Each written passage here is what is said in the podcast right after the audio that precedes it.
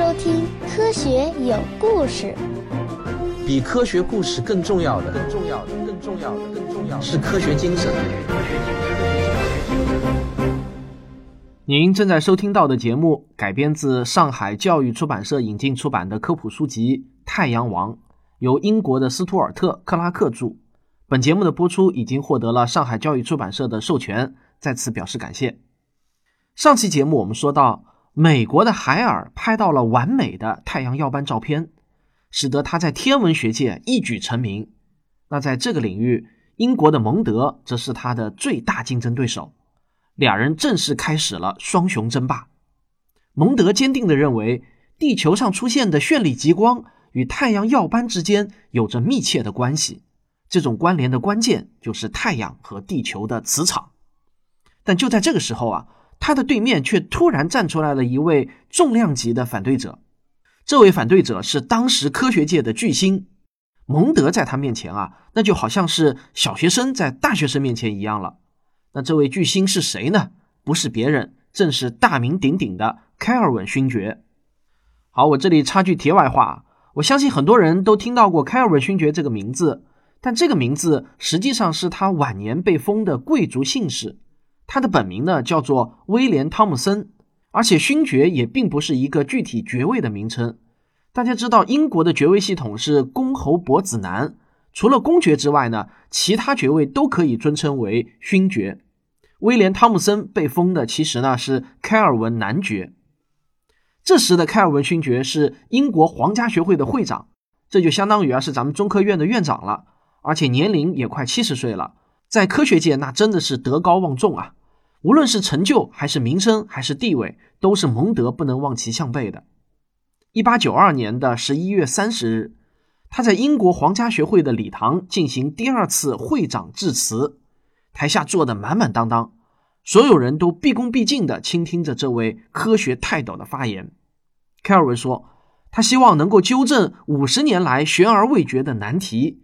也就是如何理解太阳表面和地球上出现的磁暴之间假定的联系？他是这样说的：自从卡林顿发现的耀斑发生及第一次有人讨论与磁暴的关联以来，苏格兰理论学家麦克斯韦已经发展出一组简洁的数学定律，来描述了电与磁之间的相互关系。开尔文呢，就拿出了来自各家天文台的磁场数据，他指出。磁暴的强度经常超过地球天然磁场的好几倍。之后，他开始计算太阳需要消耗多少能量，才能在1.5亿公里之外的空间有影响。根据麦克斯韦定律，最大的灾难可能就是太阳的北磁极突然变成南磁极，也就是磁极反转。这会导致以光速向太空中全方位的爆发磁场冲击波。而磁暴时记录到的能量，仅仅是释放到宇宙中真实数量的很小一部分。开尔文算出，即使引起一场地球上的中等规模的磁暴，就需要太阳在几小时内释放出相当于连续四个月正常发光辐射的总能量。如果太阳能发出这么大的能量，除了偶尔出现太阳黑子以外，外观却保持毫无变化，他觉得这样的想法是很荒谬的。他说：“卡林顿发现耀斑可能并不特别，只是像喷泉一样灼热的太阳物质向上喷发之后再落回到太阳表面。”不过，这些评论就暴露了开尔文并没有读过卡林顿对耀斑的精确描述，而只是基于英国科学促进协会前会长的简短评论。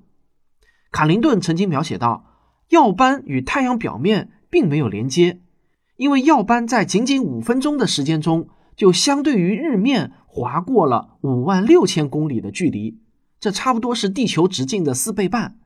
太阳表面仍然保持没有变化。这个简单的观测证明耀斑只限于在太阳的大气中发生。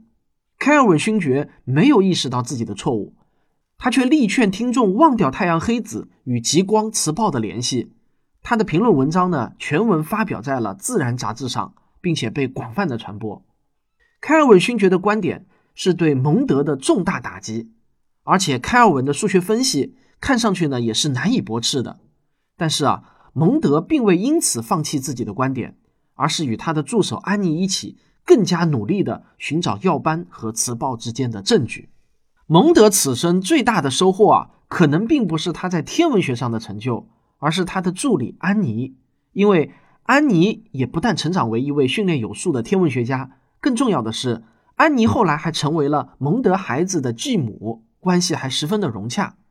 安妮不但精通数学，更厉害的是啊，她还利用光学上的数学定律，设计了一种微型的广角照相机。虽然这种照相机的镜头直径只有四个厘米，但他的计算表明，这台相机可以拍下构成银河的众多暗弱恒星。一八九八年，蒙德夫妇就带上了这架相机，来到了印度中部平原追逐日全食。当日全食发生的时候，他们只有两分钟的时间完成工作。队伍里的计时员每隔十秒就喊出日全食的剩余时间。蒙德和安妮很快就行动起来。他们看到日冕非常的明亮，发出的光比满月还亮。它很活跃，光线深入太空。这时候，安妮恰好拍了一张照片，她拍到了难得一见的日冕射入太空的乳白色笔直光线长度是太阳直径的好几倍。大家可以点开本期文稿看一下安妮拍到的这张照片，而且安妮还用纸笔计算出。进入太空最长的流光长度超过了九百六十万公里，这个数字激发了蒙德的想象力。他开始想，沿着这些光束倒推回去，会不会就是太阳黑子呢？或许他妻子拍到的景象就是引起磁暴的太阳光束。他想象太阳转动着，把这些光束抛入太空，就好像天上的巨大的灯塔。当一束光线正好对着地球的时候，射线。就轰击到地球上，产生磁暴。如果这是真的话，那么这就驳倒了开尔文认为太阳的磁能量是均匀辐射进太空的假设。太阳用某种方法把电磁场集中成束，一点也不浪费能量。那么凯尔文认为引发磁暴需要大到离谱的能量的观点就站不住了。光束可能射中地球引起磁暴，或者呢错过地球。但蒙德不知道有什么数学原理是关于这种磁场现象的，没有理论啊，他对照片的解释那就还是只能停留在猜测上。此时的蒙德并不知道，他想要的理论正在英国剑桥大学的实验室中，在发光的真空管和嗡嗡响的发电机之中诞生了。做这个实验的人就是发现电子的约瑟夫·约翰·汤姆孙，因为开尔文勋爵也叫汤姆孙。所以啊，这个汤姆孙在科学史上一般就被称为 J.J. 汤姆孙。他正在研究的呢是阴极射线，这种神秘的射线带着电荷，沿直线穿过真空玻璃管。一系列实验就表明，在磁场或者电场的作用下，阴极射线会改变方向。汤姆森推测，这种神秘的能量束是由大量带负电荷的粒子组成的。他把这些粒子就叫做电子。麦克斯韦认为，电是一种场，就像水中涟漪一样向外辐射电能。现在啊，科学家们却发现，电是由电子来携带的，并且可以像是无数运动的小球一样，是可以被发射出去的。年纪渐老的开尔文勋爵似乎没有注意到这扇通往新世界的窗口。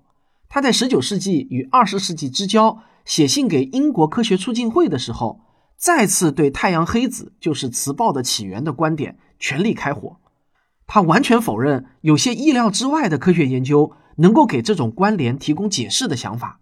他甚至愚蠢地宣称：“啊，现在物理学不会再有什么新发现了，所剩下的工作就只是进行越来越精确的测量而已。”开尔文勋爵那是廉颇老矣，而蒙德和安妮却正当年。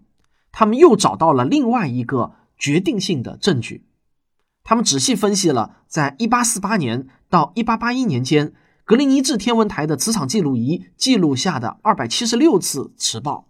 用了八个月的时间，蒙德和安妮仔细核查每一天的太阳黑子记录、磁暴发生的规模和时间。从结果上来看呢，与较强的磁暴相比，较弱的磁暴却不大可能找到类似的关系。有的日子看不到太阳黑子，却出现了磁暴。有时候出现了黑子群，随之而来的问题是不知哪一个引发了磁暴。因此，大型太阳黑子显然跟磁暴有关系，但是呢，却无法得到较小黑子与磁暴的关系。看来蒙德似乎无法证明所有的磁暴都来自太阳。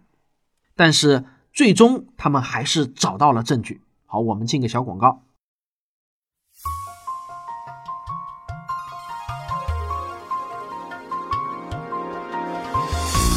很高兴的告诉大家，科学有故事现在有视频版本了。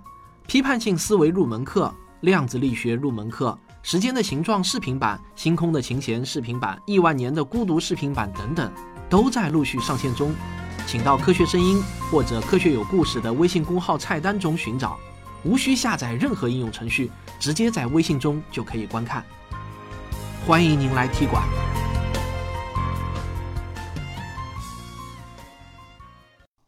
一八八六年年底。四次连续的磁暴袭击了地球，每次的间隔时间都是二十七天。详细看了记录后，他发现第二年发生了另一组连续的四次磁暴，每次也都相隔二十七天。这个数字非常重要，因为地球上看太阳的平均自转周期就是二十七天。换句话说啊，每二十七天，太阳表面的同一位置就会对着地球。这就是蒙德所需要的突破性的进展。他立刻意识到，不需要太阳黑子的数据来证明磁暴与太阳的关联，只需要看磁暴本身的数据就足够了。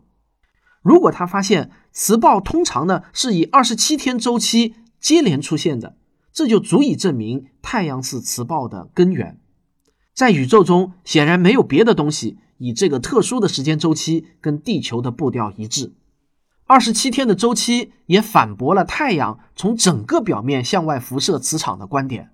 如果是那样的话，磁暴就不会遵循太阳的自转周期。二十七天的周期明确指出，磁场是从太阳表面上的特定区域乘数射出的。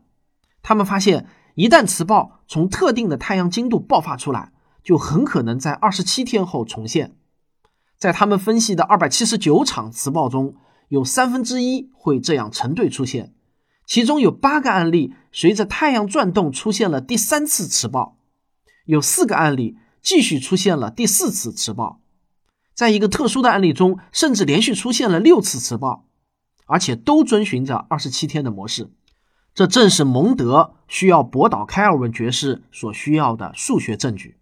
他开始做计算，并且要到皇家天文学会和英国天文协会做报告。他获得的突破性进展的消息传开后，很多人对这场向开尔文爵士的直接挑战产生了好奇。一九零四年十一月十一日星期五下午，他们终于等到了。皇家天文学会的会员纷纷涌入到位于伦敦皮卡迪利街上的伯林顿宫，听蒙德讲述他的观点。在演讲厅内，蒙德对会员讲述了他的推理，清楚地指出。二十七天的周期使太阳风暴和太阳表面的特定区域联系了起来，然后他将他妻子拍摄的日食照片投影了出来。照片展示出了日冕的光线延伸到太空中。刚刚获得诺贝尔奖的阿雷纽斯也新提出了一个观点，认为带电粒子在某些情况下可能会被太阳吹出来，就像是彗星的尾巴。而蒙德怀疑这是否就是安妮一八九八年拍到的东西。然后他展示了另一张安妮于一九零一年五月十八日在毛里求斯拍的日全食照片。这是一张太阳西南位置四分之一局部放大的照片。在照片上，日冕气体就像喷泉一样从太阳表面散溢到太空中。在投影屏幕反射出来的光辉下，蒙德在报告结尾时就提出了一个大胆的主张。从我提出的结果来看，我认为我们解决了开尔文勋爵的质疑。蒙德的演讲在天文学界引发了巨大的反响，当然有支持声，也有反对声。但是开尔文勋爵呢，却始终保持着沉默。他可能是老糊涂了，既不向蒙德让步，也不反驳他。反对者们在接下来的一整年都在喧闹，但蒙德总是能给予有力的回应。讲完了蒙德的工作，那我们就该前往美国去看看另外一位逐日者海尔了。海尔拍到1892年耀斑的照片后，在接下来的十年，他陷入叶凯士天文台的管理工作之中，在太阳研究上没有什么突出的成果。而蒙德的研究结果传到了美国，顿时让海尔受到了很大的刺激。他突然就觉得自己落伍了，于是呢，他决定从叶凯士天文台抽身，到加州去建立一座专门用于太阳研究的天文台，以弥补失去的时光。他并且呢，还拉来了三十万美元的投资。位于加州的威尔逊山天文台很快就成型了。他开始重建自己作为世界一流太阳观测专家的名声。他的努力在三年后有了回报。他第一次探测到太阳黑子里的强大磁场。然后，在一九零八年九月十日，他看到太阳黑子上出现的第一波活动。他想起了一八九二年的事件。他仔细观察并拍摄了随之而来的太阳耀斑。海尔发布了耀斑爆发的征兆，及特别复杂的太阳黑子周围的云层会越来越亮。其他研究者开始认可这是即将发生耀斑的迹象。一九零九年的五月十二日，海尔在威尔逊山的同事。拍到了刚刚喷发出来的耀斑。同一年晚些时候，在伦敦有人看到了另一次耀斑，每一次都在大约一天后出现了强烈的磁暴。那这些一系列的发现，就使得耀斑跟磁暴的关系已经是板上钉钉了。自1859年9月1日上午，卡林顿在太阳表面看到前所未见的奇异光芒以来，五十年过去了，在两代天文学家的努力下。人类终于认识到，地球并不是太空中孤立的星球，它可能会受到太阳突发情况的影响。太阳上会发生奇特的天气现象，带电粒子形成云团，吹过空间，引发磁暴和极光。我们对太阳的认识迈入了一个全新的时代。随着人类量子物理的发展，我们对微观世界的本质认识有了长足的进步。下面。让我用今天的理论来给你还原一下1859年的那天，在太阳上到底发生了一些什么。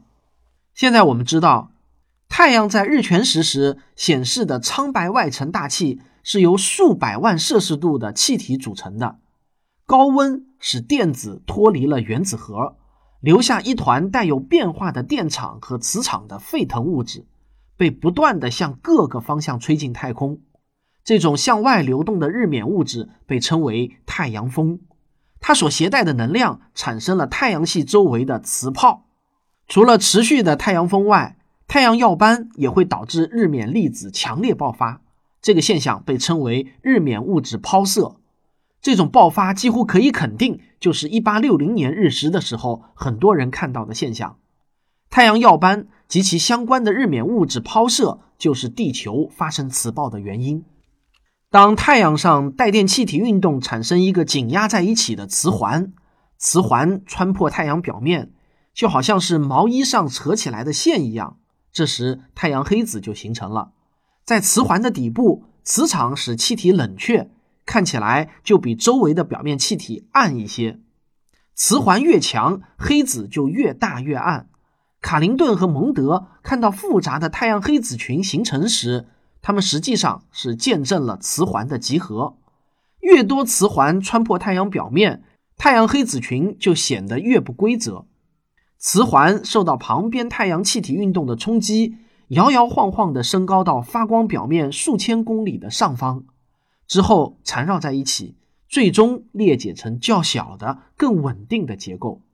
这时，这些磁环会释放出相当于上百万个原子弹的能量。以太阳耀斑的形式爆发到太空中，太阳耀斑的辐射只要八分钟就能穿越太阳和地球之间一点五亿公里的距离。大部分的能量由 X 射线流携带，但在巨大的耀斑中，一小部分能量则以可见光的形式发出。这就是发生在1859年9月1日的情形。太阳黑子上方出现了闪耀的白光，让卡林顿大吃一惊。卡林顿看不见的是，X 射线携带着耀斑的大部分能量直冲向地球。X 射线使大气中的粒子带电，改变了地球最上层大气的电磁性质。而秋园天文台的磁针则记录到了这些变化。卡林顿观测的时间和秋园的记录相吻合，那是因为 X 射线和白光在同一时间到达地球。第一次袭击大约几分钟就过去了。秋园的仪器就平静了下来，这是暴风雨前的平静。太阳耀斑冲破太阳的外层大气时，引发了一大团带电粒子云聚集到尾部，开始了一次日冕物质的抛射。在接下来的几个小时内，上百亿吨的电子和质子从太阳的外层大气喷出，直接撞向地球。粒子行进的速度比光和 X 射线慢得多，但是仍有每秒两千四百公里的惊人速度。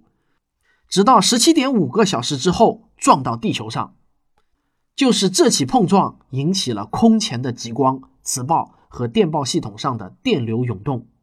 最终，半天之后，这团粒子云把地球甩在了身后。这就是一八五九年那次空前规模的极光背后的科学真相。幸运的是啊，那一年人类才刚刚进入电气时代没有多久，强烈的磁暴。并没有对人们的生活造成太大的影响。在此后的四十多年中，人类对太阳磁暴的威力都缺乏感性的认识。直到二零零三年十月末，我们才第一次真正感受到太阳那狂暴的一面。那这又是怎么一回事呢？咱们啊，下集揭晓答案。本期节目我还给大家找了一个来自 NASA 的视频，记录的是二零一二年七月十九日太阳爆发的中等强度的耀斑同时还发生了令人眼花缭乱的日冕雨现象。如果你想看这个视频的话在我的微信公众号科学有故事中回复太阳二零一二就可以了。关键词是太阳二零一二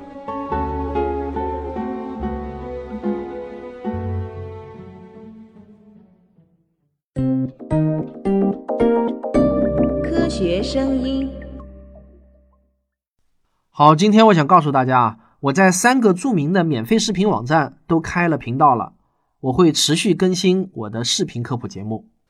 首先是国际上最著名的视频网站 YouTube，比较正式的翻译好像叫优兔网，优秀的优，兔子的兔，但好像我们都习惯叫它油管。有些人可能会奇怪啊，为什么要去油管开频道呢？这个嘛，主要的目的当然是为了能够把科学有故事的节目推广到海外华人那里。